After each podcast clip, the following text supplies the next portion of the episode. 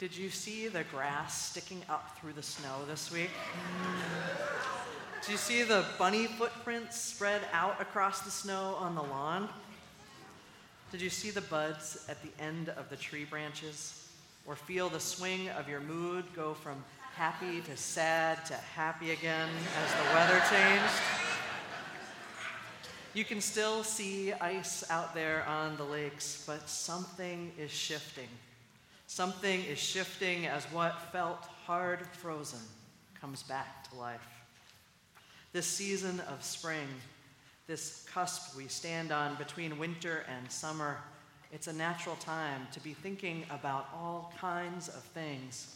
It's a natural time to be thinking about death and life. Stories have been told for generations across cultures that help us make sense of this time and that help us to make sense of our lives. How is it that something that seems hard frozen can come back to life?